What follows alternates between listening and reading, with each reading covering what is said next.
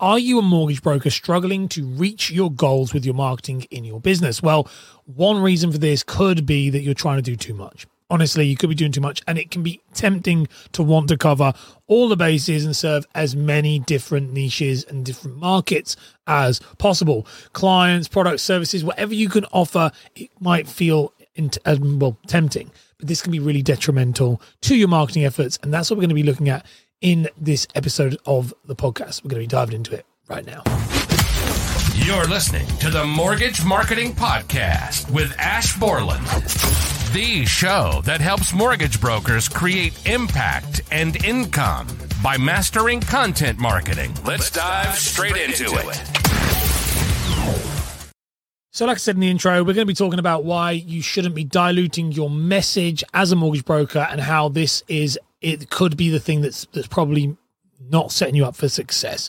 Okay, we're going to break it down in this episode. There's a couple of reasons why maybe focusing on too many niches and too many products and too many markets is not the right idea for you.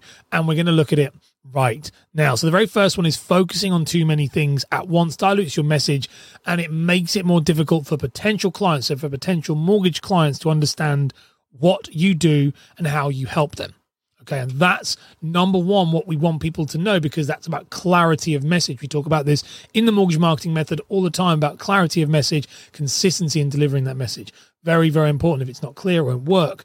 This, if you do this, and instead try and focus on one specific area and become an expert in that field, this then allows you to create a clear and targeted message that is going to resonate with your ideal client.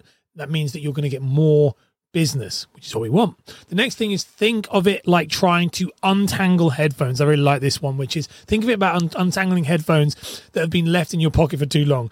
Don't know if you remember this, but it used to be before the whole I, like um, AirPod days when you used to have your Apple headphones and they would just be sat in your pocket and then you just have to untangle them at the gym. Life, that was one of those moments where it's like, what is the point in life right now?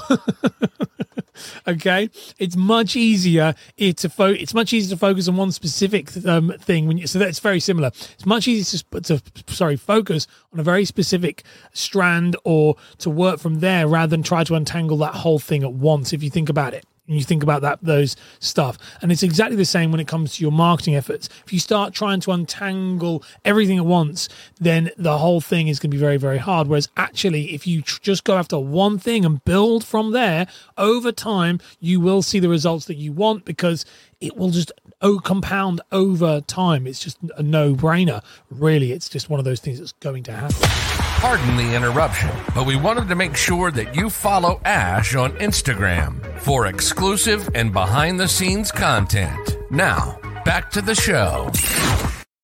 Next one is you don't need to worry about expanding at the beginning. You can expand, like I said, to other areas later on. Once you've established yourself as an expert in one field, so you've become the go to person, let's say for buy to let or first time buyer, you can always branch out into additional services and products if you want to. But the most important thing is getting that right first time and building that strong foundation. Otherwise, it becomes uh, like uncomprehensible how much you can actually get done. It's crazy.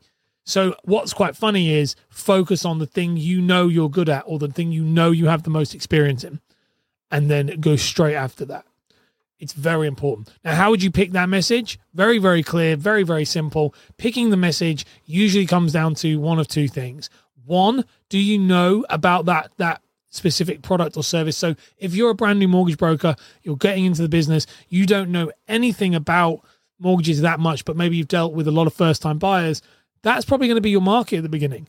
Don't be diving into limited company buy to lets and things you don't understand or have any knowledge of unless you you have to have the knowledge of it. The reason I do mortgage brokers and work with mortgage brokers as a consultant, as a coach, as in sales and marketing is because I've been in the property estate agency, mortgages, and now consulting industry for like, well, not 10 years, 10 years maybe. So just over 10 years.